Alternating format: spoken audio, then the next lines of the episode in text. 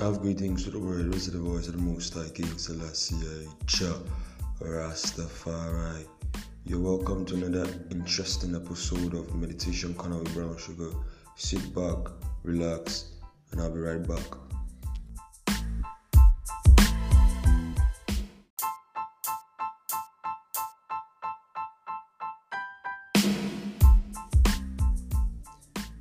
Welcome back to Meditation Corner with Brown Sugar. And our topic today is the Holy Spirit, the Father's blessing. And our opening scripture is taken from Acts 5, verse 32, and it says, And we are his witnesses of these things, and so is also the Holy Ghost, whom God had given to them that obey him. Luke 11:13 is one of the scriptures many misapply and misunderstand about receiving the Holy Spirit. There, Jesus said, If ye then, being evil, know how to give good gifts unto your children, how much more shall your heavenly Father give the Holy Spirit to them that ask Him? But then, He wasn't talking to Christians, but to those under the old covenant. Anyone could have received the Holy Spirit by asking, but sadly, most never did because they didn't ask. Jesus said, Ask and it shall be given unto you.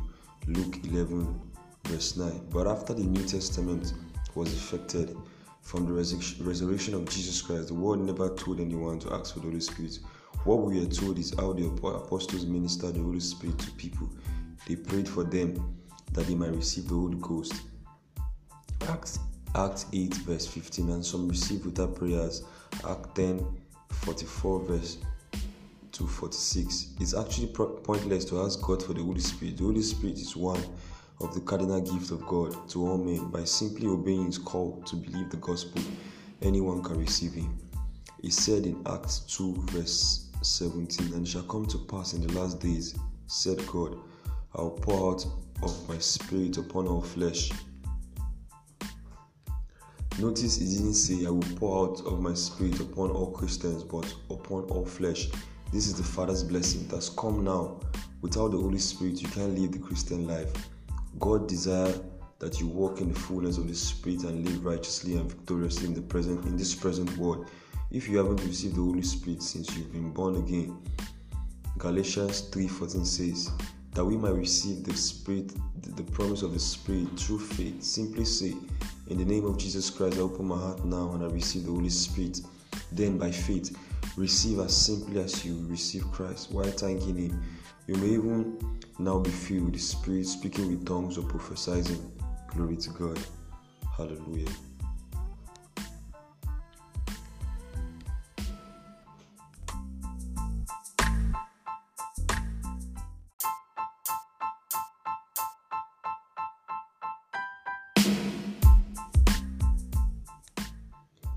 I will take the confession and it goes like this I live an extraordinary life of excellence and the supernatural because I'm filled with the Holy Spirit who leads, leads me and directs my step in victory, glory, dominion, and power. He blesses the world through me, for He's made me a life giver and fountain of blessing. Blessed be God. Hallelujah.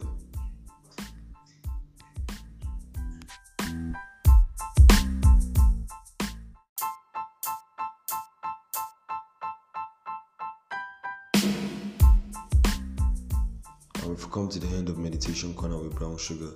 I may want to tell you this, brethren, that the Holy Spirit is a, a, a cardinal gift from God, and anyone born of flesh can receive the Holy Spirit by simply obeying the gospel of our Lord Jesus Christ.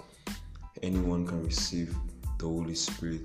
Thank you and I hope this message meets you in good condition. God bless you and have a wonderful day.